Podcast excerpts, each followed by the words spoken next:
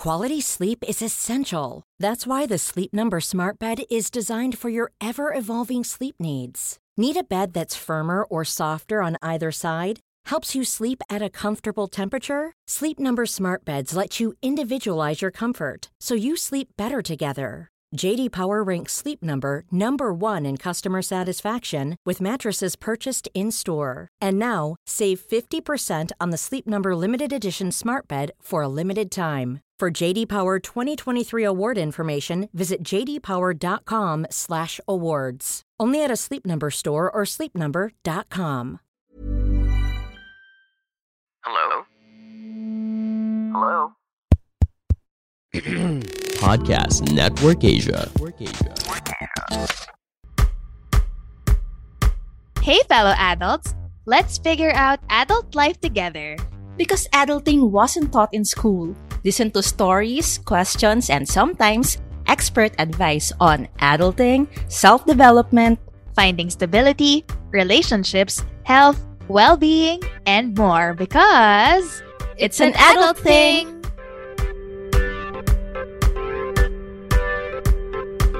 Woot woot! Hi guys! Hi fellow adults, your adulting duo slash momshies slash ates slash tropa are back. This is Nika. And this is Carla, bringing you a brand new episode. And syempre, magpapasalamat muna tayo sa fellow adults natin who shared our previous posts and Yes. episodes. Yes. Thanks a lot to Chinito Travels, Danny J.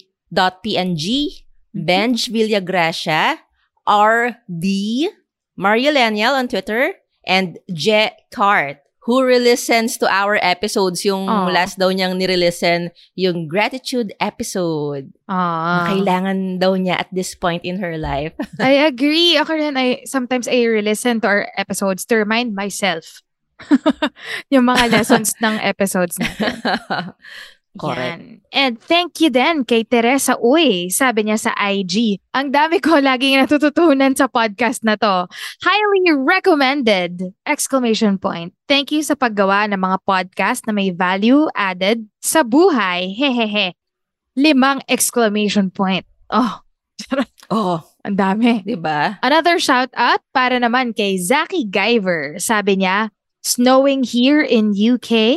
Best companion talaga ang podcast nyo during my rest days. More power, guys.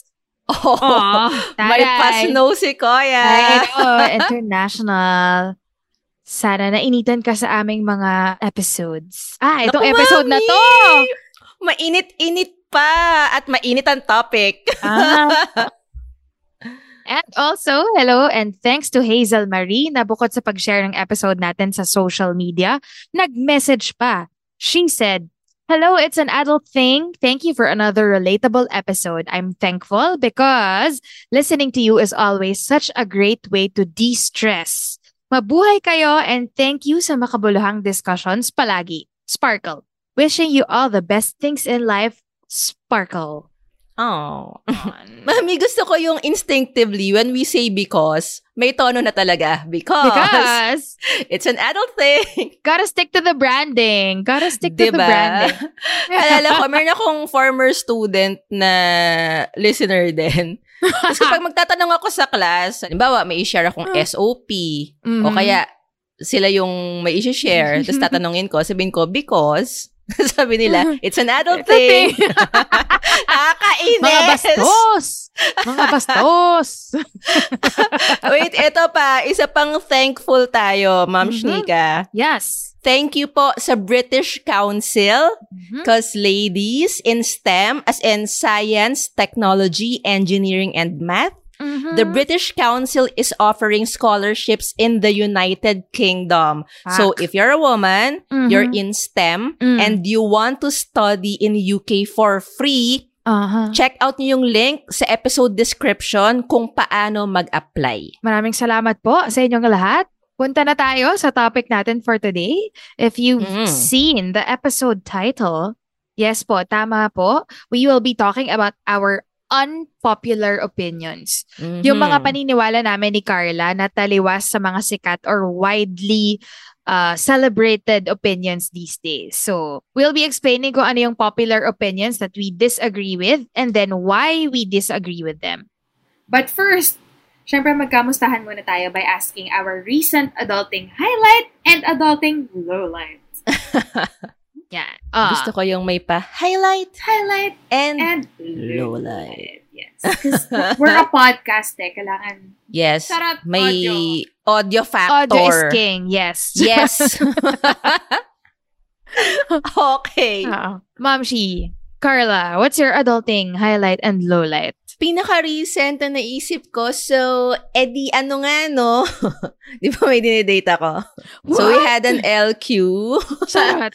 Oh. we had an LQ. Mhm. So, yun yung low light. About kwento. Eh.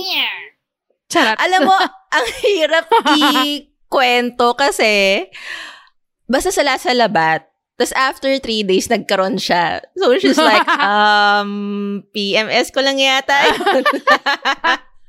Pero sabi ko naman, it's okay kasi ang dami rin naming na-discover both about ourselves tsaka yung tendencies namin towards each Mm. other. So, hindi rin sayang yung LQ na yon Which leads me to my highlight.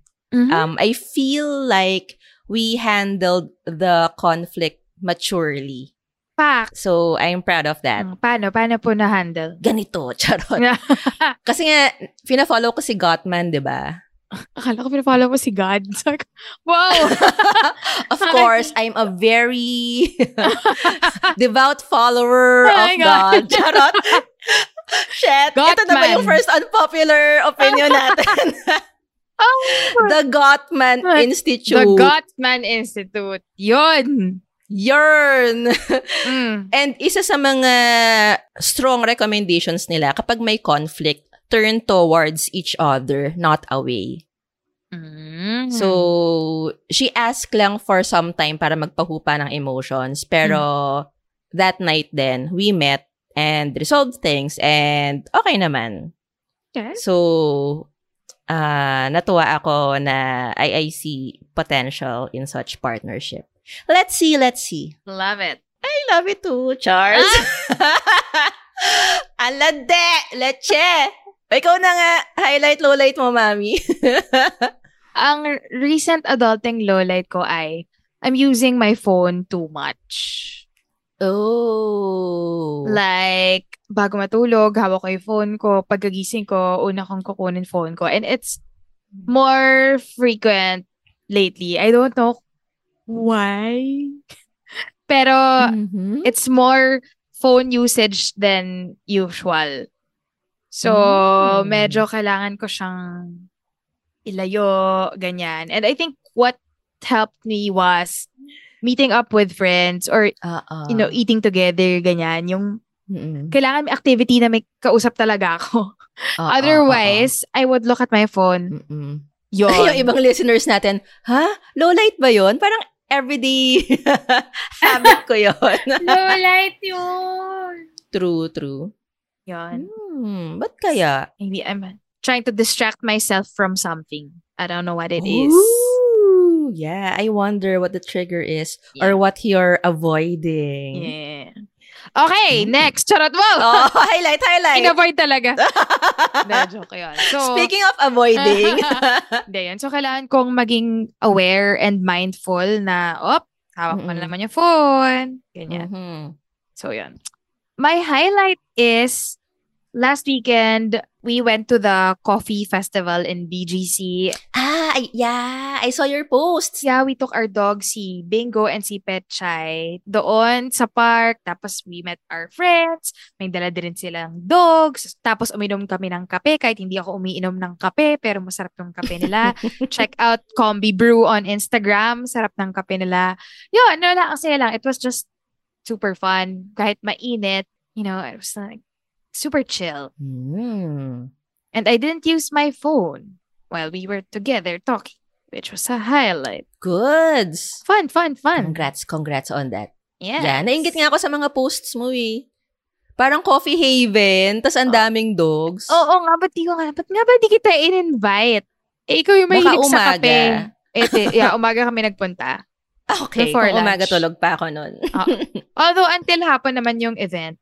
So, Saan nga yun? BGC. Err. Sa High Okay. Street. Pag may next event na ganun, let me know. Gigi. O game, eto na, eto na. Usapang unpopular opinions. Okay. By the way, hindi lang unpopular opinions namin ni Nika ang isi-share namin ah. Pati Opo. unpopular opinions nyo. Opo. So, throughout the episode, we'll be reading some of your answers nung nagpa-crowdsource kami Mhm. about our tribe's unpopular opinions. So, Mm. ating abangan ang mga juicy stands ng listeners natin. So, bakit ba ito yung topic natin? Share na rin natin, Carla. Why did we choose this topic? Sige. Wala lang. Trip lang ba natin na mang kontra today? Mema lang. Masabing minority Today, opinion. We choose violence. Yes. De, kasi here in our adulting tribe, correct me if I'm wrong ha. You're wrong. Charot. Yes, thank you for the correction. Gusto lang pala talaga mangontra. Galit. PMS ka rin today, Ah, mami. Tapos na nga eh. Post na. Post-menstrual syndrome. Post-menstrual syndrome. Gusto ko yung alam na ng listeners natin yung menstrual cycle. Hindi rin, kasi matagal tayo mag-release after recording. Oy, sunod-sunod. Oh, pero consistent tayo this this, This month. Oh, kasi may Yeah. sponsor. Good job po sa Oo. sponsors. Oo. Napipilitan kami mag-release ng episodes. oh, highlight yun ah. Highlight yon. Appear-appear tayo dyan, mami. Bakit nga ba? Teka, inisip ko ba't ito yung topic natin? Ayun nga. Kasi nga, Ah. I think ha, here in our adulting tribe, we value diversity in opinions. Mhm. Tsaka we encourage healthy discussions with different perspectives. Yep. Kasi nga ayaw natin ng group think or yung echo chamber lang, diba? So, ayaw naman natin na kung ano lang yung ipamana or kalakihan natin na kind of thinking or ano lang yung trendy or uso na kind of thinking, tatanggapin na lang natin without scrutiny, without Yeah. critical thinking. Mm. I mean, unity and harmony are nice, but there's always value in hearing out dissenting or opposing opinions. I agree. Diba? After all, if you think about it, ah, after all, lahat naman ng mga nagsishake ng status quo, hindi akin na status ah, status quo, Wow. Ah. quo, yeah. I think they all start with an itching, unpopular opinion. So, wala namang mawala if we hear them out. What you think? What you think? I agree. I agree. And para lang clear, we're not being Mm. relativists here. Tara, relativist. May magkakamag-anak. Charot. Ah, ah, ah. um, parang hindi. We are not Sorry saying na. na. truth is relative.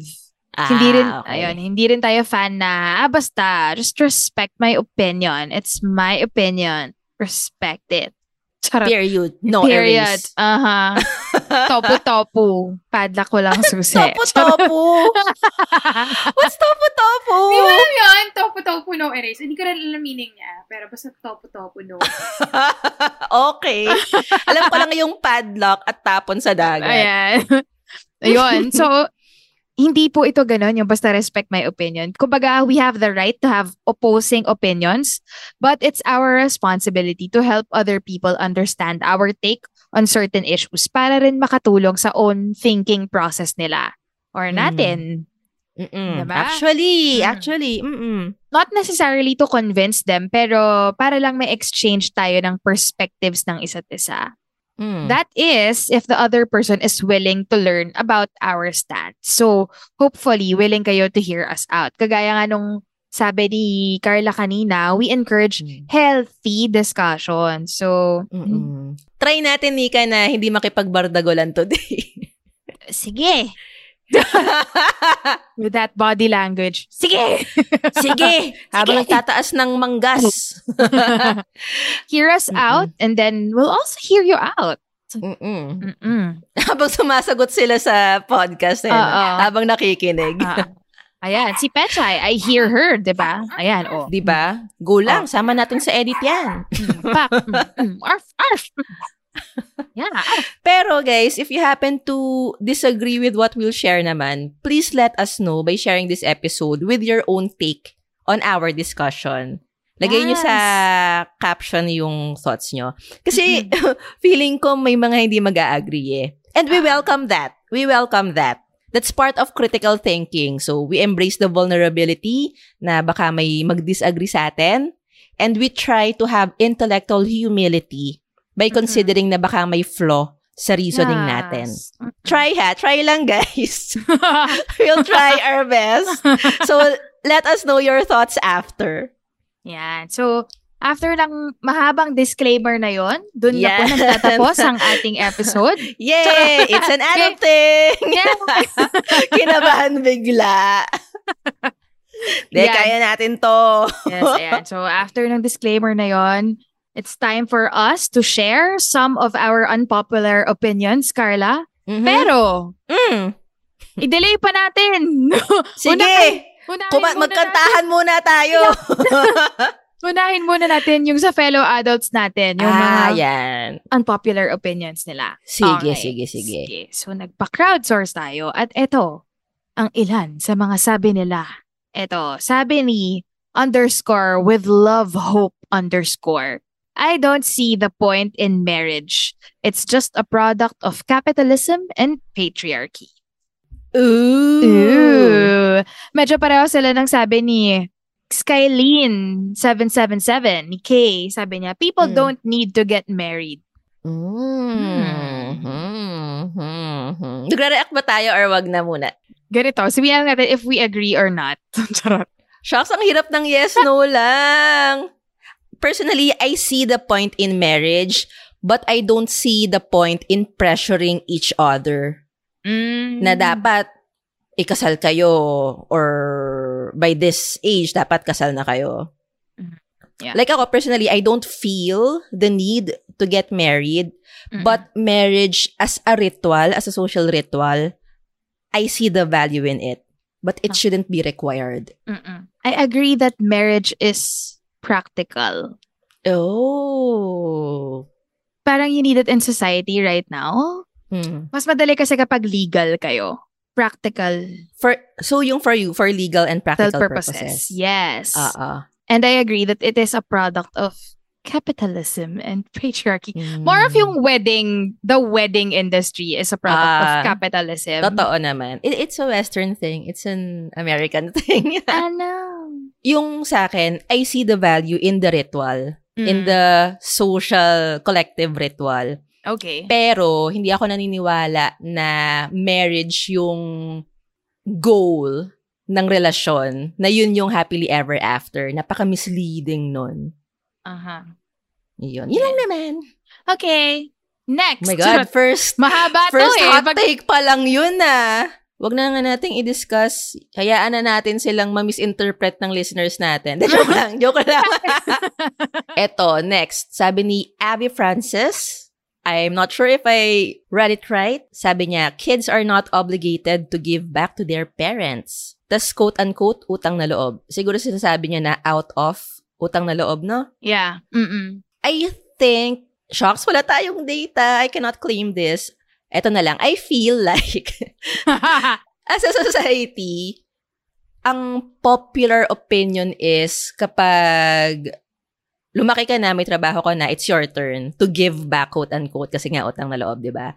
Pero happy ako na parang nagiging popular na rin, nagiging na ng traction yes. yung gantong sentiment, yung tulad nga ng sinasabi ni Abby Francis na hindi asset or investment ang anak. Yeah. Di naman nila hiniling na ipanganak mo sila eh, tapos bigla silang may Exactly. obligasyon. Exactly. Ikaw may gusto niyan eh, na magkaanak. Tapos, biglang meron palang kaakibat na responsibilidad agad. Walang kamalay-malay yung sanggol. Panalo mami yung nag-viral na remark ni Maine Mendoza. I Nakita know. I love Min. You know, she has I like, love her! she's very opinionated and smart. And hindi siya natatakot Mm-mm. na mag-speak up against problematic statements. Correct. And since she's so likable, she doesn't sound as if she's arguing. Yeah. No? Oo, and she doesn't sound condescending. So, hindi rin siya nakaka, Yes. kaka-off, kumbaga. So, si Maine Mendoza, host nga siya ng isang variety show, 'di ba? Mm, So, meron doong isang contestant na sabi niya sa anak niya, mag-aral kang mabuti, magpursige ka, etc., etc., para gumanda yung buhay natin. At Okay. dahil alam kong ikaw yung makakaahon sa amin sa kahirapan, sabi nung nanay. God! Okay. Tapos sabi ni Min, Dun sa nanay. bata ka pa, nanay, kayo mag-asawa, may pagkakataon pa kayo para palakihin at pagandahin yung buhay ninyo. No? Sabi ni Min, tsaka bata pa si yung anak nila, huwag nating ipasa sa kanya ang responsibilidad. Pak! Oo, oo, oo, pak, pak, pak. Agree naman. Super, super agree. Sana mapag-isip-isip yung parents, no? Yeah. Mm-mm. And I love that she did it in a very popular variety show. Yes, maraming makakarinig. Yes, love it. Mamaya, may babanggitin ako about social responsibility Mhm. ng celebrities, pero mamaya na yon. Dito Sige. muna tayo sa hot take ng fellow adults natin. Sige. Pangalawa pa lang yan. Next! Eto naman, sabi ni main underscore charm. Sabi niya, sorry, but matcha coffee is... Parang yung, emo- yung emoji na kulay green na parang... Masuso ka? Oo. I have no opinion on this because I have never tried it. okay, in fairness, Mm. I love matcha tea and I love coffee, as you know, mom. Mhm. Pero nung tinry ko yung matcha coffee ng sikat na coffee shop na pangalanan madalas. Eh. na madalas bilhan nating mga burgis. Mami, parang ako, ta- eh, tapon pera, ano to? Oh. Like, hindi naman siya kadiri, pero naka-cancel out kasi nila yung lasa ng isa't isa. So, Mm. sana bumili na lang ako ng magkahiwalay na matcha at coffee. Ah, ah, Agree ako ah. dito kay Main Main Charm. Charm. Okay. Baka si Main Mendoza to ah. Oh my gosh! Chars! Asa! Listener! Charot. Ito naman, sabi ni Zoya JY underscore. Intention can only be good if the receiver doesn't think it as otherwise. So, intention can only be good if the receiver thinks it's good. Oo. Oo. Ang mag-judge kung ang intention mo is good or bad ay yung recipient ng action. Ah, yes. Hmm. Tingin mo, Nika. I agree. Kasi, you you can think na I, I intend to help my brother Oo. by, ano, um, Paghihiwalayin ko sila ng jowa niya na tingin ko ay no good. ayan, oh, halimbawa ganyan. Intention ko. Pero, ko, he doesn't want to. And he loves that Mm-mm. person. So, kung ano man yung gagawin ko, kahit na sobrang ganda ng intentions ko, it will hurt him. So, Mm-mm. anong point ng intentions ko na good kung nasaktan ko din naman siya? Or what if, ito devil's advocate lang, Moms Sige. and Soya G. What if mas precise yung regardless of your intentions, Mm. ang makakapag-judge lang nung effect niya is yung recipient ng ginawa mo. The other person. So, Di ba yun yung sinabi niya? Hindi, kasi intention can only be good or bad. Kasi pwede namang good talaga yung intention. Pero Mm. ibang usapan yung effect. Okay. So, intentions are interesting, pero mas importante yung effect. Okay. Yan. Ito naman, sabi ni Blessy May, na maraming Y sa pangalan niya. Mm. Money can buy happiness. Ha ha ha. Unpopular opinion ba to? Parang agree tayong lahat dito. Oo, parang popular naman to, Blessy. Oo. Why? Kasi poverty diminishes happiness. Parang alam naman ng Yes. lahat yun, di ba? So, Yeah. kung ang gamot sa poverty is more economic Pera. power, 'di ba? Mhm. Pinaganda ko pa eh, pera. Eh di syempre, makaka-alleviate ng suffering 'yon. So, makaka Yeah. so makaka-cause ng Happiness. happiness. Pero to be Yes. fair, may data sa US. I'm not sure kung sino yung respondents, pero may huge body of research na yes, money can buy happiness, pero up to some point lang. Mm. After that average income, Mhm. I forgot yung how much eh. Tsaka sa US yon so dollar. Mm. Beyond that, it doesn't matter na. Mm-mm. So parang meron lang range ng monthly income na Mm-mm. makakapagpasaya sa mga tao. Siyempre, para matugunan natin yung mga needs natin, di ba? Pero beyond that, yung excess na, hindi na siya nakaka-add din sa happiness natin. Hinanap mo ba? Yung Oo. research? Yeah. Sabi dito, life satisfaction peaks at around 95,000 US dollars. And also, your emotional well-being can be satisfied at around $60,000 to $75,000. Mm-mm. Tapos beyond that, hindi na nakaka-add pa further. Okay. so sa mga nalulungkot ngayon, Hanap kayo minsan ng... hindi jowa yung kailangan, eh, no? Oo. Pera. Oo. Parang $95,000 yung kailangan. Oo. Yun, malit na bagay lang naman. Wag lang kayong bumili ng ano, coffee sa coffee shop. Charot! Makakaipon na kayo. Chare! Oo. Yun ang sabi ng millionaires sa ating mga Ah. Lower socioeconomic classes. Huwag kasi kayong bumili lagi ng kape. Kape. Parang, wow, totoo, yan ang nagpayaman sa'yo. Hindi yung multimillion conglomerate ng parents mo. Or yung greed mo. Yan. Di ba? Dami nating galit. Oo nga. Tsaka, nagbabasa pa lang tayo ng crowdsourced opinions. Ganito na. Paano pa yung sa atin, mami? Eto, sabi ni Cresia FG. Being single for a long time makes you cringe kapag naisip mo, what if magka-jowa ka? Mm. Ano kaya yung long time for her, no? Yung mga two weeks. Charot! Two weeks. Yeah, may friend ako actually na parang more than five years ng single. Like, Mm. nagde-date around, pero walang naging relationship since her last boyfriend. Mm-mm. Tapos, ngayon, pag iniisip niya, kapag magko-commit siya, parang napapa double think siya, parang, What the hell for? oh, bakit nga? Ba't nga? What for? Oo, oo. Ayun. So, hmm, that's interesting. Mhm. Wala ako masyadong opinion kasi one year lang maximum ko na walang significant other eh. Mm. Ikaw ba? Malandi. Abay, syempre. Owning it. Ikaw?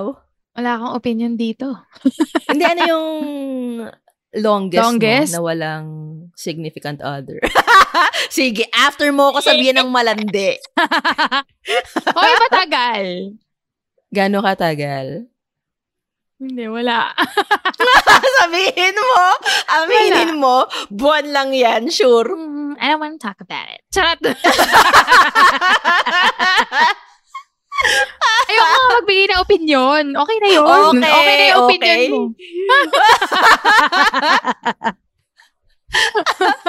oh, Gigi, ano, yung opinion na natin. Oo, oo, Entry oo. natin, Nika. Oo, oo, oo. Ito na. Sige. Ah, sige, Who ikaw muna, Carla. Ikaw muna. Ako na muna. Mm-mm. Oh, sige, sige.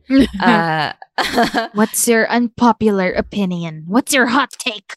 eto, hindi siya masyadong hot take. Ah, sige. What's your lukewarm take? Maligamgam. Kasi nung nabasa ko yung sa listeners natin, mga entry nila, para ko, ay, ang ano, ang tame pala nung sa akin. Pero okay lang. No pressure, Carla. Mm, Hindi mm. naman to pabonggahan. anyway, ang unpopular opinion ko is bullshit yung sinasabi ng mga taong you shouldn't care what other people think. May libro pa nga about it eh. Yung The Subtle Art of Not Giving a Fuck. Tss. Na hindi ko tinapos kasi napaka-ipokrito. Ah, ah. For me, ah. Sorry, I know many of our listeners love the book, so peace out. Ito, Ah. bakit BS yung Ah. you shouldn't care about what other people think? Mhm. I think it's gone too far. Okay. Na ginagawa na siyang excuse for being an asshole. Like, dude, alam niyo ba kung sino lang yung mga tao who genuinely don't care about how other people think? Teacher, Ah, I- yes, yes, Nika. teacher, I have an answer. What's your answer, Nika? Psychopaths? Correct! Yay! Ding, ding, ding, ding, ding. Legit. Ito ha, just to expound on that, sabi sa Very Well Mind na Mm. website, Mm. a psychopath doesn't care how their behavior affects other people. They may forget about something that hurts someone or they may insist that others are overreacting when their feelings are hurt. Psycho. psycho. So, I hate that this is becoming a convenient excuse for Mm-mm. people to be assholes, douchebags. Mm-mm. Especially, halimbawa, nasa position of influence ka. Mm. For example, celebrity ka. Mm. Meron kang ginawa or sinabi na very offensive. Mm. Pagkatapos, kapag kinall out ka ng mga tao, sasabihin mo, unbothered. Unbothered. What the? Respect my opinion. Seriously? Or ano lang, unfollow me if you don't like what I say. Charot. oh my God. Una sa lahat, napaka-ipokrito because these people, not all ha, but ah. many of those people using that excuse are also the very same people who crave adoration Yes. and who thrive in validation. Ang Yes. bumubuhay sa kanila is validation ng mga tao. Yes, exactly.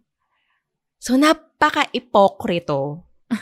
so, sasabihin lang nila yon na we shouldn't be bothered sa kung ano sinasabi ng ibang tao when it's convenient for them. Hmm. But, when popular opinion is in their favor, Mm. ay, ride sila sa what other people think. Yes, kung pagkakakitaan nila na people like them. Or kung ikakaboost ng ego nila. yes. Pero pag na-hurt na yung ego nila, unbothered dapat. Unbothered. Ayun. And I'm saying na it's hypocrite ha. Mm-mm. Kasi, mami, human nature natin to care about what other people think. Mm-mm. To start with, try kong i-explain. I know I'm not a neuroscientist, but this one I got from a legit neuroscientist. Hindi ko na maalala kung sino to. Anyway, napanood ko sa isang interview.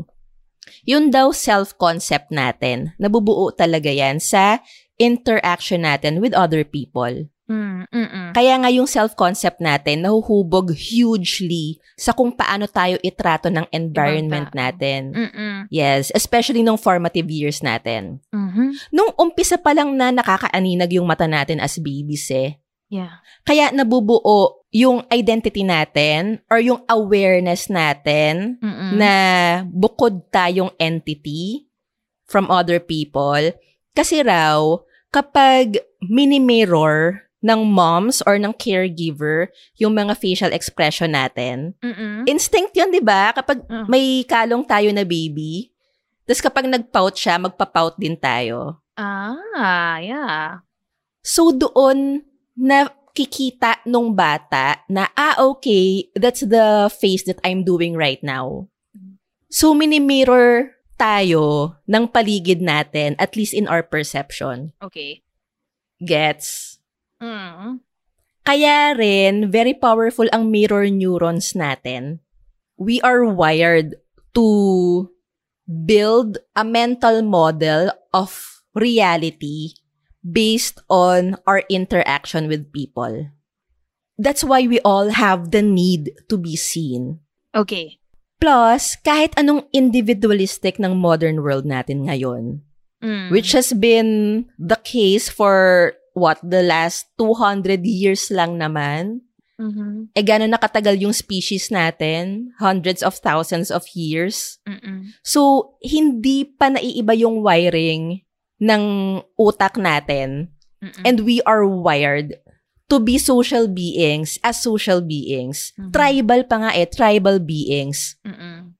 Na for most of human history, kapag na-outcast ka, it literally means death. Death. Yes.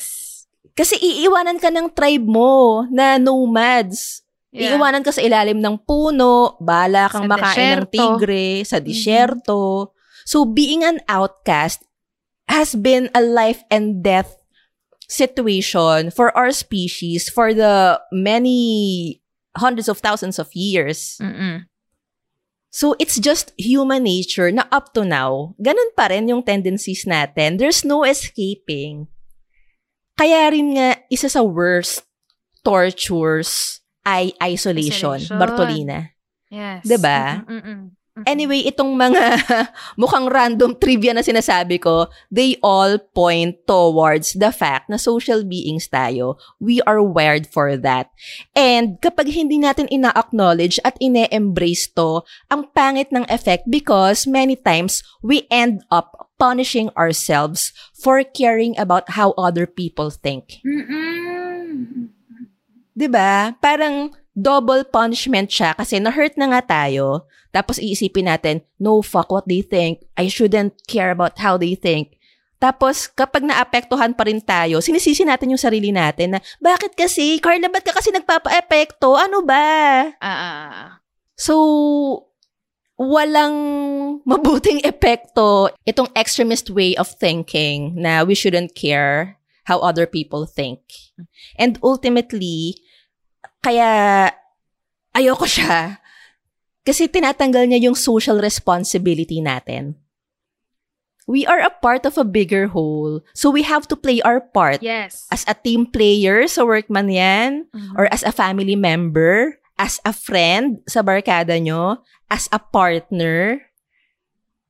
So imagine, you wouldn't care kung ano yung sasabihin ng team mo, ng partner mo, ng friends mo. Mm-mm. How douche can we be? So, yon nakakawala siya ng accountability. Plus, nai-invalidate natin yung feelings ng other people kapag na-offend sila sa mga sinabi or ginawa natin.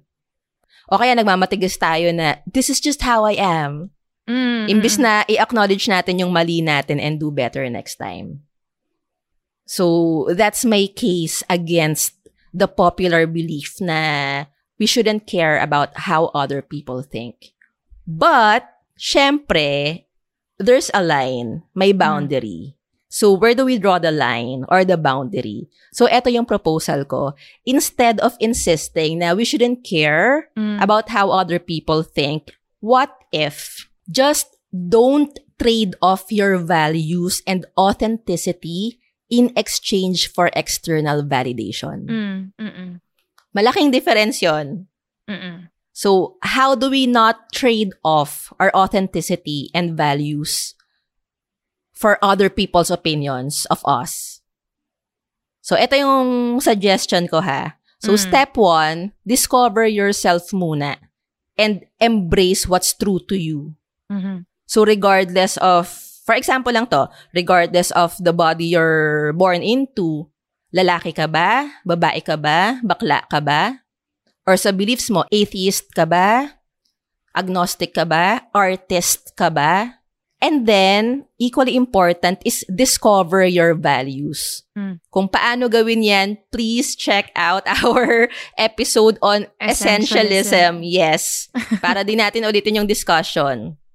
So, kapag kilala mo na yung sarili mo, which is a lifelong process, Mm-mm. alam mo na, na-figure out mo na yung values mo, ito yung step two. I suggest find a tribe or Yes. community that celebrates people like you and Mhm. values like yours. Mhm. So that way, when they call you out, you'd know na it might be because you're becoming inconsistent with your values.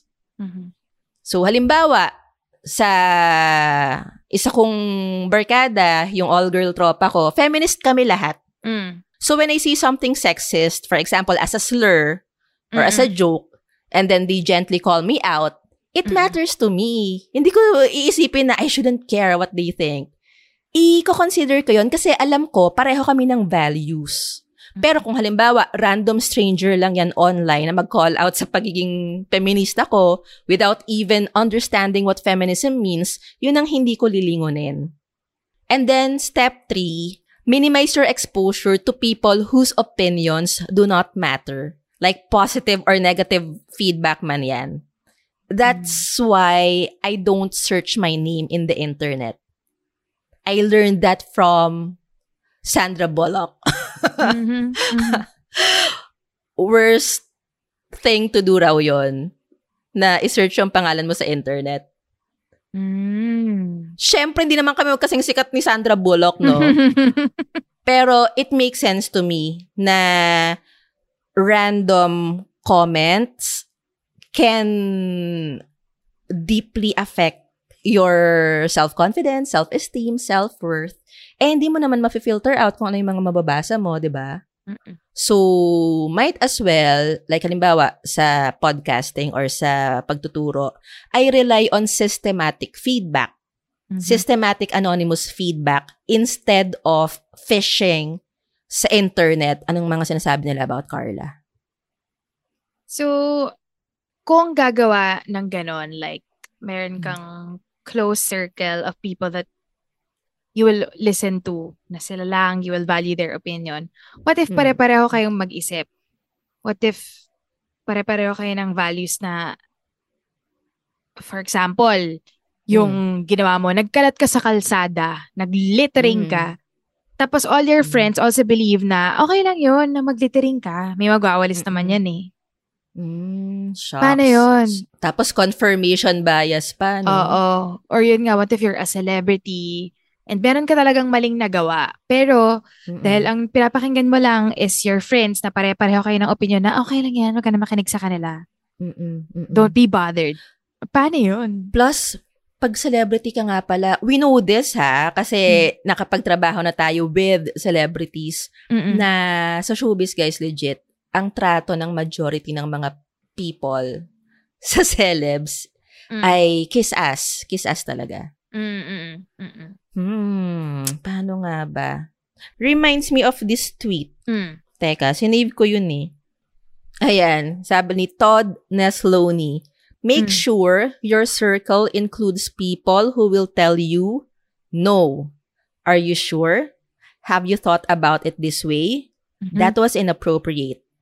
We have to have people in our circles who will push back, challenge, and therein make us better. All from a place of love. Love it. I love, Love it, it. too. Hmm, kaya siguro ganyan yung perspective ko kasi lahat yata ng friends ko, ganito kayo eh. Kino-call out nyo ako pag may mga questionable opinions ako para sa Mm. inyo. Hmm, pero paano nga yung mga hindi ganun ng composition ng social circles, no? Eh, humanap na kayo ng kaibigang mahilig mangontra. Charot. Or hindi naman sa mahilig mangontra, no? Joke lang. Pero comfortable in expressing dissenting opinions. Mhm, mhm, mhm. I agree. And also siguro, in the case nga of that, if you're a celebrity or an influential person, yung sinabi mo nga kanina na meron kang social responsibility. Exactly. Yun yung tricky eh. So, yung mga in power, ah, parang yung power paradox Mm. na book, di ba? Mhm. Sinasabi doon, mientras tumataas ka sa hierarchy ng power, mas nagiging kiss-ass yung mga tao. Mm-mm. So, mas nagiging So, hindi ka grounded yes. sa reality or Mm-mm. sa sentiment ng mga tao. Mm-mm. And, syempre, habang tumataas ka sa hierarchy ng power, if there's such a thing, the point is, the more power you have, mas significant yung impact or mas malaki yung impact ng mga sinasabi at ginagawa mo. Mm-mm. Hmm. So basically, Hmm. the more powerful you are, the more you should be aware na you have to keep yourself grounded. Mm-mm. Pero ang crucial din kasi ng kanino ka makikinig. Mhm. Kasi, di ba nga sabi, kung lahat ng taho lilingunin mo, we'll never get to our destination. So we have to be selective also eh. Ang delikado lang if nagseselect lang tayo ng mga taong papakinggan based on those people who already agree with us. Mm-mm. Like, merong tayong kilala na nakikinig lang sa mga feedback na positive, tapos inaaway niya online yung mga negative feedback on his work. 'Di ba? Ah, ah. So, how not to be like that? Hmm. Shucks. Oo nga, no? Pwede bang palitan ko na lang tong entry ko? Ba? Valid naman yung entry mo. Pero, I think incomplete itong proposal ko. Pero in summary, mm, we need to differentiate mema comments from constructive feedback. And ang dapat lang nating pakinggan para i-base yung adjustments natin or yung growth natin ay yung mga feedback na in accordance with our authentic selves and our values. Kasi ni kayo sinasabi mo, what if yung values talaga natin yung bulok? Ah. Mm. Mm-mm. Yun yung hindi ko masagot. Oo nga naman. Ibang problema na yon.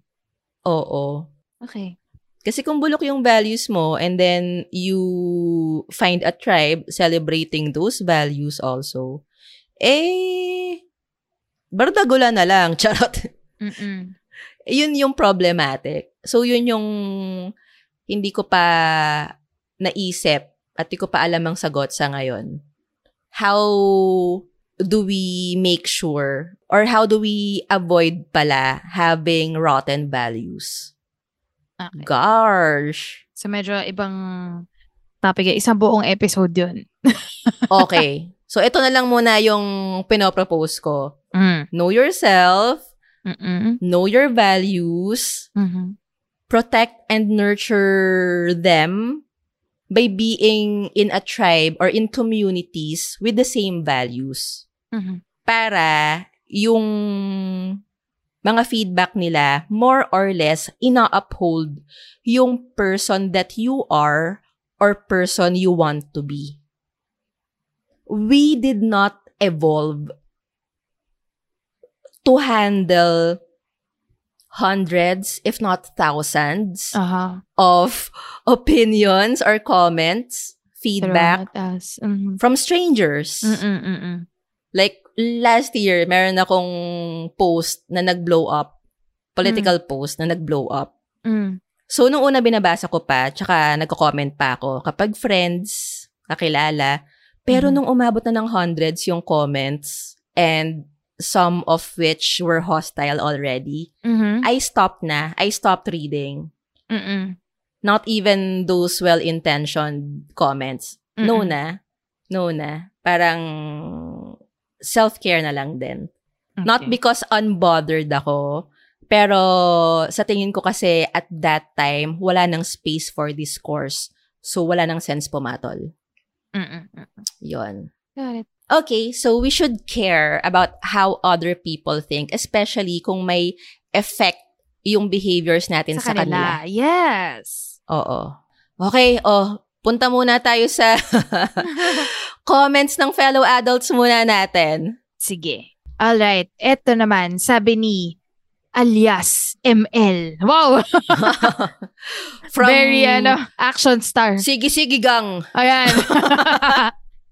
Hindi, ito. Sabi ni ML, yung kanya daw unpopular opinion ay, trans women in women's sports. Torn ako kung fair or not to allow them to join. Sabi Mm. niya, she's leaning towards not allowing them to join. Pero Mhm. the reason why I'm torn is kasi di ko talaga fully understood yung extent. Mhm. I think she went on to explain pa na she fully embraces the identity. It's not an identity issue. Pero yung physical advantage daw ng Mm-mm. mga AMAB or assigned male at birth. Mm-mm. Yon. Yeah, I agree. Medyo parang kailangan pa siyang aralan ng mabuti tsaka maglagay ng Oo nga eh. lots of specifics. Kasi lalo na in sports where it's a physical aspect and some trans people, Mm-mm. not just trans women, pero trans men din, who take hormones Mm-mm. that can either im- enhance their sports Mm-mm. performance or diminish their sports performance. Mm-mm. So, daming factors. yes, maraming factors. So, kailangan, kung mangyayari man to, dapat aaralin yung mga technicalities of that. And dapat, across the board, pantay-pantay Mm-mm. yung gagawin na ganun, ganito yung rules. Ganyan. So, And, ang responsibility to solve that is dun sa sports body. oo. Diba? And tho- those sports bodies should also take into consideration yung mga stakeholders. So, dapat kakausap Mm. ka ng trans women, cis people, etc., athletes, Mm-mm, 'di ba? Experts on uh sports science, Mm-mm. 'di ba? So it's still a long way to go. Yeah. And I love the acknowledgement, Nika, ni Mm-mm. ML, and Yeah. natin na we still don't understand enough to Mhm. have a fully formed opinion. Mm-mm, It's totally fine, guys. It's totally fine to not yet have a fully formed opinion. Kasi gusto sana natin informed opinion eh. So kung kulang pa yung information, okay lang na hindi pa set in stone yung mga opinion natin. agree. Okay, good job, good job. Alright. Eto, sabi naman ni Ashley. Codename Ashley. Sabi niya, in general, all things considered, both parties are gainfully employed. Men should pay for dates. Hot take! okay. Eto naman, sabi ni KR. Hoy, si KR ang may sabi nito ah. I disagree. Huwag na nating i-reveal yung buong pangalan niya for her own protection. Sabi ni KR, K-pop is overrated. Hoy, grabe ka naman, KR. Ang lakas maka-generalize. Buong K-pop talaga. Charot. Baka yung ano lang, ah! Char! Uy, uy, uy. Baka si ano lang, charot, charot, charot! okay. Eto, may isa pang entry si Skylene. Mm. Ito yung pinaka-profound of all so far. I think ito yung, feeling ko makakancel yung show natin dahil dito sa Dahil dito, no, unpopular opinion na to ni Skylene. knock on wood, pero sige, i-include natin sa edit. Oo, yes. For Sige. transparency, Sige, sige. For transparency. So sabi go. ni Skylene, mayonnaise is a better dip than ketchup. Ay nako, I disagree. Charot. I disagree also. Black user mo nga to. Charot. Oo. Huwag ka na makinig ng podcast namin, Skylin, ha? Charot. If you don't agree with us, unfollow us. Ah. Charot. Hindi mo ganun. Kailangan natin ng followers. Agree. Mayonnaise. Eh, masarap naman yung mayonnaise. I like mayonnaise, but I cannot agree that it's better than ketchup. Or pwede So, bang compromise yung mayonnaise na ah, may ketchup tapos pinaghalo tapos nagiging pink. Sige, okay. Okay, okay ako dun. Okay na dressing yon sa Okay, mga ah, salad. Ah, okay din ako. Yan, yan. sige, sige. Yan. Yun po. Nakita niyo po na witness niyo ang healthy discourse about mayonnaise and Mayonnaise and ketchup. ketchup. Yes, yes. Yes. o, ikaw, mami, it's your turn para manggigil. Hindi naman ako nagigigil, pero I'm scared to, ah, O, say si this ano out bang, ano, loud. ano bang entry mo? Okay. Ano, ano ang hot take slash unpopular opinion mo? Okay. Nakabahan ako for you, ah. um, my unpopular opinion is body positivity can be harmful. Oh. So, yung body positivity movement, it's a movement. Mm. So, it's a good thing actually. Positive nga siya. Charot, Movement meaning campaign of, campaign of some sort. of beliefs, ganyan. Oo, oo. So, body positivity means you think of your body positively, you Mhm. accept your body, Mm-mm. whatever size or form it is, Mhm. its appearance, ganyan, you accept it, you love it, you Mhm. appreciate it, Ganyan. Mm-mm. So, yun yung parang pinaniniwalaan sa body positivity movement. Yun yung gist. Yun yung gist. Which is a good thing naman. Mm-mm. Kaya rebels naman tayo doon. Um, yung movement na yan nag-start because in the 70s or 80s, parang ganon, Mm. some Americans were challenging the diet industry. So para me- Mm. medyo malakas kasi yung diet Mm. culture, 'di ba? That time, oh, lose weight by following the Chuva Chuva diet, California Chuva diet, Especially for women. especially for women. Yes, and I-share ko lang, mami, ah. Alam mo kung bakit especially for women? Kasi back then, well, Mm. matagal naman na ang patriarchy. Mm. Pero, specifically during those decades, Mhm. ang thinking pa was that hindi pa advance yung science nun eh. Mm. Tsaka yung mga research. Mm. Ang thinking was that women were too fragile para mag-physical exercise. So since we can't burn enough calories, mag-jeta na lang. Pero, ang underlying pa nun is the history long expectation Mm. na ang babae dapat maganda, dapat sexy all the time. Mm-mm-mm-mm-mm. So, Mm. yun.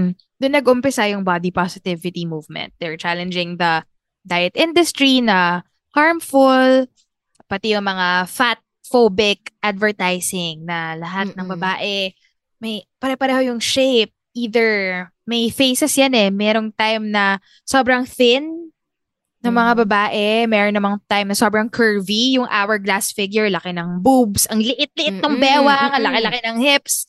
Yan, iba-iba. Di ba? Nag-change siya over time. Oo. Yung beauty standards. Beauty standard. Yes, the body Oo. standard. Pero lahat pa rin yun, marami pa rin ay fat-phobic. Lalo na Oo, in advertising because what you see, pare-pareho itsura babae, may certain body Mm. standard. oo. And it's also against body shaming, yung movement na yun. Mm-mm. So, overall, okay naman yung body positivity. Mm-mm. We like that. Yeah, we like it. It helped me personally because Mm. I don't conform to the beauty standards of media, ganyan. So, I accepted na, okay lang. I-describe nga natin for mga- people who haven't seen na, us.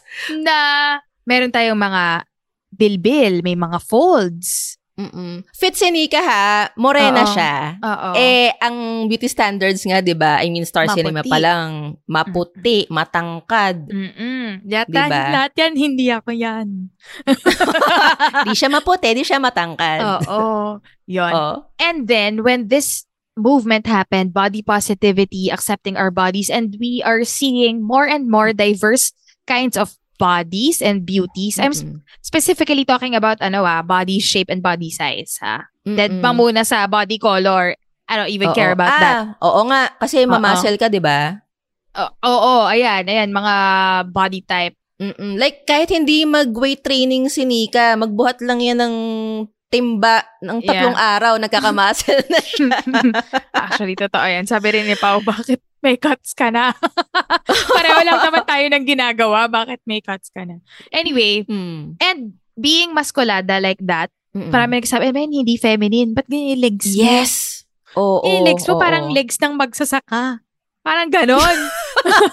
That's so wrong in so many levels. Oh my I God! know. Hindi ba yun strong? Pag magsasaka, di ba strong yun? But anyway, Mm. because of the body positivity movement, it helped me accept my body and appreciate it na maganda yung katawan ko kahit na hindi yun yung nakikita ko on TV. Kasi Mm-mm. unti-unti na nga nagiging, nagiging iba yung nakikita natin sa social media, iba-ibang body shapes and sizes, etc. etc. Mm-mm. So, I love it. It helped me. Dati kasi, Mm. naka-funnel lang, may gatekeeping sa kung ano yung ipapakita na quote-unquote maganda Maganda, or oo. sexy. Yeah. As in, may mga tao lang na nagde-decide kung ano lang yung Yes. ipapakita sa media na, oh, ito yung maganda ha. Mm-mm. O, ito yung sexy ha. Yung Oo. mga model, guys, nagtatrabaho kami sa media, legit. Yung mga model, pag namimili sa catalog, meron niyang class A, class B, class C. Kahit Mm. mga bata. Iba-iba ng presyo, depende sa kung gaano ka, quote-unquote, Pasok. ganda. Oo, kung gaano kakapasok sa beauty standard. Oo. Halimbawa, yung bata, cute-cute talaga. Mukhang rich kid. Ganyan. Pero, kakabungi lang niya. From class A, bababayan ng class B. No kidding. Mm. Mm. Anyway, back to what you were saying, Nika. Ayun. So, I like body positivity. It Mhm. helped me personally. Marami siyang babaeng natulungan give a better view of themselves. People in general, hindi lang Yes. babae. Oo. Agree, agree. Pero, I think it's getting harmful now because it has gone too far. Mhm. mhm, Eh, mhm. na! How? Paano siya nag-go too far? May mga example. So, I agree with celebrating every body type na iba-iba yung katawan Mhm. natin. But I do not Mm-mm. agree with celebrating an unhealthy lifestyle. Mm. Mm. Oh, what do you mean So- unhealthy lifestyle? Baka magkakaiba tayo ng iniisip. For you, ano yon? Yung mga bad eating habits like eating fatty food Mm. or mga smoking, ganyan. Mm-mm. And that can lead to obesity or being overweight. Mm-mm. Or even, sometimes even discouraging physical activity, ganyan. But you just accept your body as it is. You don't have to change it. Minsan may ganong extreme levels, ha? So, mm, It's important that we acknowledge that being overweight or obese can have negative health consequences. Hindi lang siya can have, it has. Yes. It's harmful. It is. Kasi isa sa mga sinasabi nila right now, one of the popular phrases na naririnig ko or nababasa ko on social media is that Mm. you can be healthy at any size. Um, Um, okay, pause tayo saglit. Pause tayo sandali. Isip tayo at any size. Pero, I'm sorry, being overweight or obese is a legit health concern. Let me enumerate the Mm. health risks linked to obesity and Oh, sige. being overweight. Okay. Compared to people with healthy weight or standard healthy weight na considered by health professionals, Mm-mm. Those who are obese or overweight are at increased risk for many serious diseases and health concerns like high blood pressure or hypertension, high LDL cholesterol, yan yung bad cholesterol na diniscuss natin Mm. dati sa ating trans fat episode if you still remember. Big fat lies. Yes, yan. Mhm. It's also a risk for type 2 diabetes, Mhm. coronary heart disease, Mhm. stroke, gallbladder disease, Mhm. o osteoarthritis or yung paghina ng mga cartilage sa mga joints natin kasi mabigat Mm-mm. ka. Sleep apnea and breathing problems. Mm. Hirapan yung puso mo, hirapan yung baga mo mag-pump ng Mm-mm. blood, ng oxygen, huminga, etc. It's a risk for many types of cancer and you have a lower quality of life. Hirap kang maglakad, hirap kang gumawa ng ibang bagay because you're Mm-mm. overweight. It's hard to carry yourself. It's even linked to mental illness like depression, clinical depression, anxiety, and other mental Mm-mm. disorders, and a lot of body pain and difficulty with physical functioning. So, yung quality of life, no? Yes. So, it's a legit health concern. So, yung Mhm. sinasabi na you can be healthy at any size, I think we have to rethink that. I think it's irresponsibly misleading. Mm-mm, mm-mm. So, ayun. It's like saying smoking can be healthy. Like siguro may 0.5 cases that it can be healthy for whatever reason na hindi ko pa alam. Hmm. Pero what about the 99 point MLU percent, 'di ba? Di ko na na minus minus. Mm-mm. 'Di ba? Di ko na na add math kasi. Anyway, yeah, I I think that statement is irresponsible. Yes. Yung you can be healthy at any size.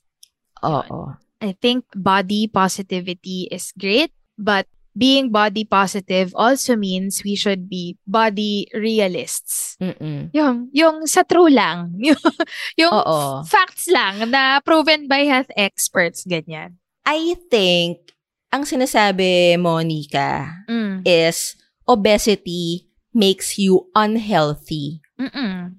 but it doesn't make you unworthy. Yes. Oo naman. Na I think yun yung crucial delineation, crucial Mm-mm. point. Kasi ang point ng body positivity is Mm-mm. that you are worthy Mhm. no matter what size you, are. in. Yes. Mm-mm. You can be worthy at any size. Yes, at any color, Yes. any sound, any itsura. uh-huh. But being worthy doesn't automatically makes us healthy. Magkaiba yun. Mm-mm. Mm-mm. So parang, tama ba Nika? Tulad nung Mm. kanina na na-discuss ko, parang yung good intention netong popular belief na to, Mhm. nagiging excuse na siya Mm-mm. Mm-mm. na maging complacent or pabaya yung mga tao sa katawan nila. Yes. Can be like that.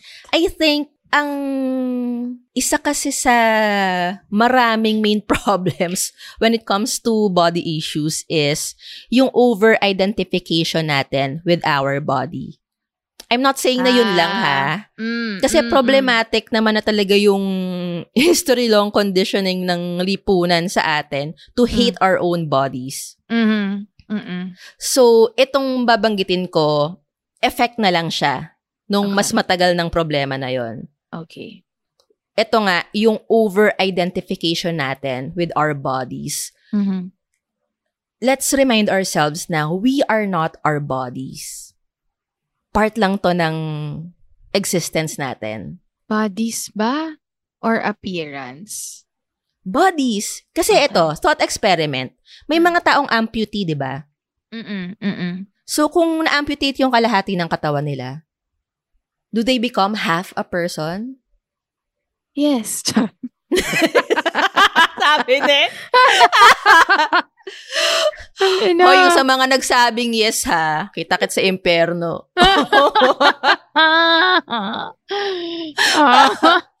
Anyway, Mm. the point is, yung worth natin as human beings, hindi nakaangkla Mm-mm. sa katawan natin. Mm-mm.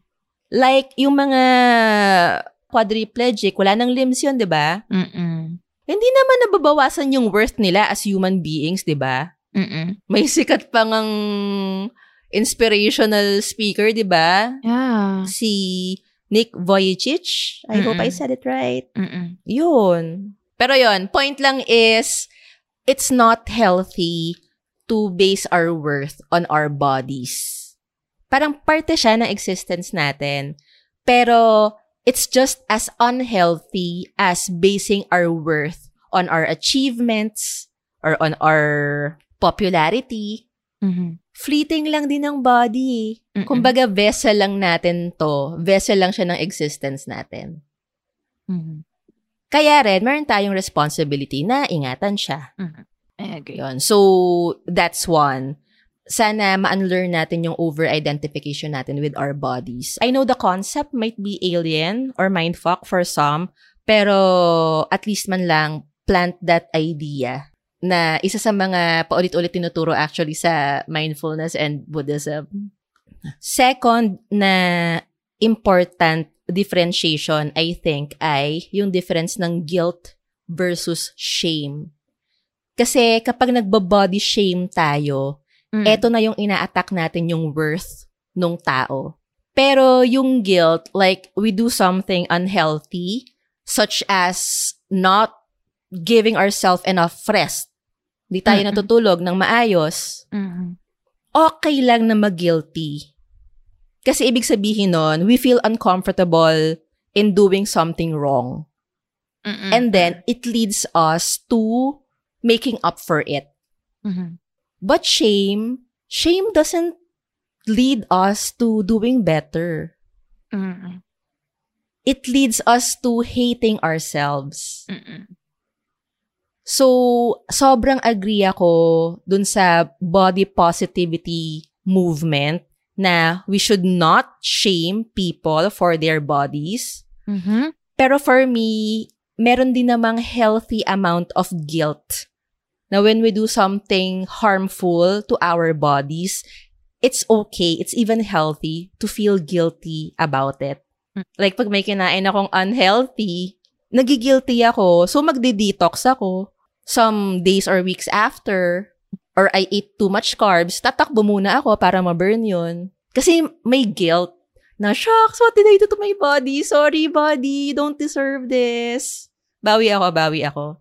So, coming siya from a place of love for the body, hindi siya coming from a place of hatred sa Mm-mm. katawan natin. Mm-mm. yon yung nakikita kong important difference na sana napoproliferate din ng body positivity movement. Alright. Yun. That's my hot take. Okay. Fellow adults, kung may unpopular opinions din kayo and you're feeling brave today, Mhm. please share this episode with your thoughts in the caption. Or if you're not feeling brave today, share nyo pa rin tong episode. Tapos, huwag nyo na lang lagyan ng entry nyo. Charot. Pakitag rin kami po. Our handle is It's an Adult Thing.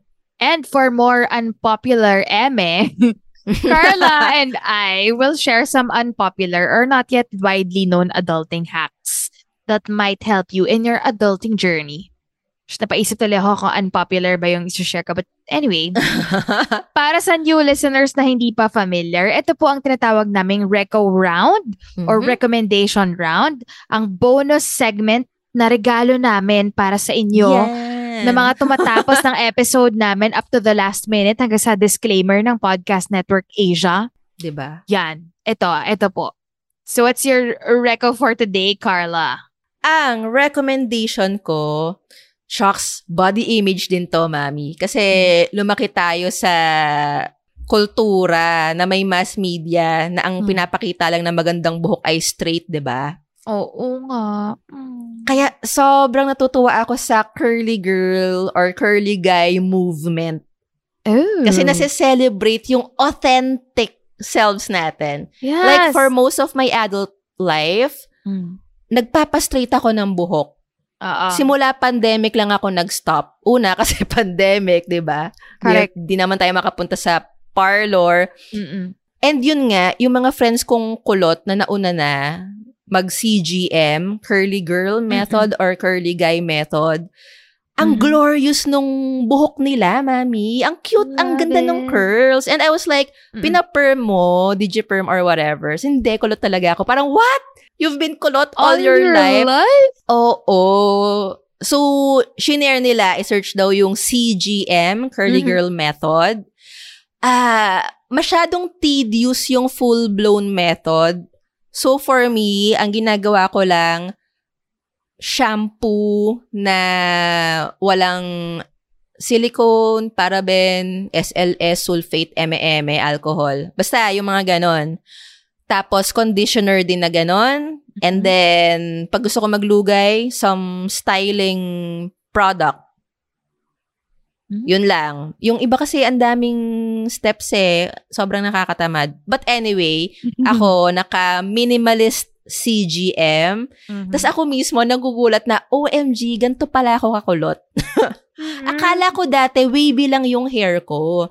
Yun pala, kaya siya wavy. Kasi yung mga popular and mass-produced products for hair, Mhm. merong straightening ingredient. Mm. Kasi nga, ang konsepto is that beautiful hair is equal to straight hair. Mm-mm. So, kung kulot ka, tapos lagyan mo consistently yan ng mga straightening product without you knowing, magiging frizzy yung hair mo. Kasi Yeah. manlalaban yung kulot mo eh. yeah. So, mukha siyang unruly. Mhm. Tapos, nung tinanggal ko na yung mga straightening products na meron pala sa mga sikat na brands, Mhm. hala, mami!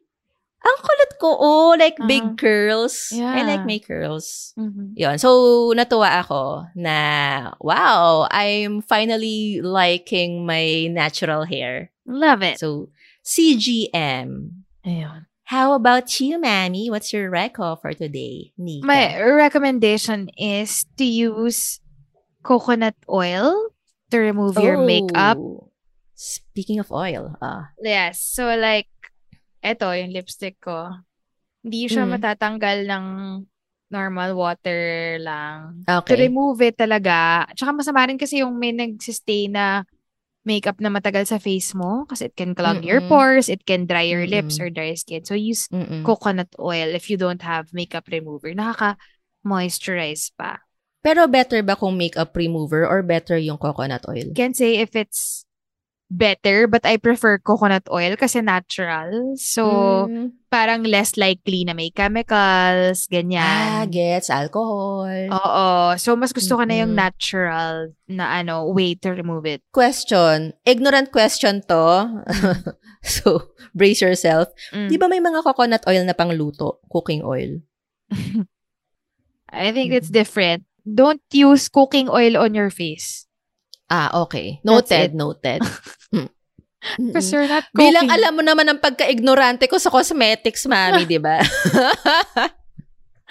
okay, carry, so, carry. like, use virgin coconut oil, ganyan. But not cooking Mm. oil.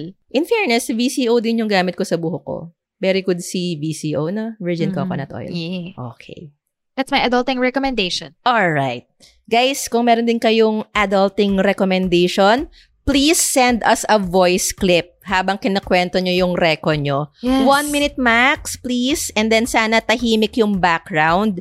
And hopefully, hindi pa namin nare-reco sa previous episodes. So, just send your voice clips to our Facebook or Instagram inbox and then we will play them in our future episodes. Yes, we'd love to hear your voices and your recommendations. Mhm. Ah, Siya, siya.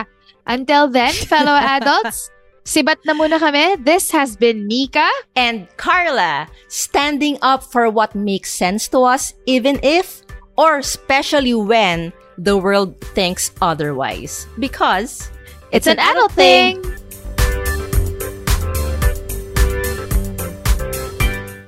The views and opinions expressed by the podcast creators, hosts, and guests do not necessarily reflect the official policy and position of Podcast Network Asia. Any content provided by the people on the podcast are of their own opinion and are not intended to malign any religion, ethnic group, club, organization, company, individual, or anyone or anything.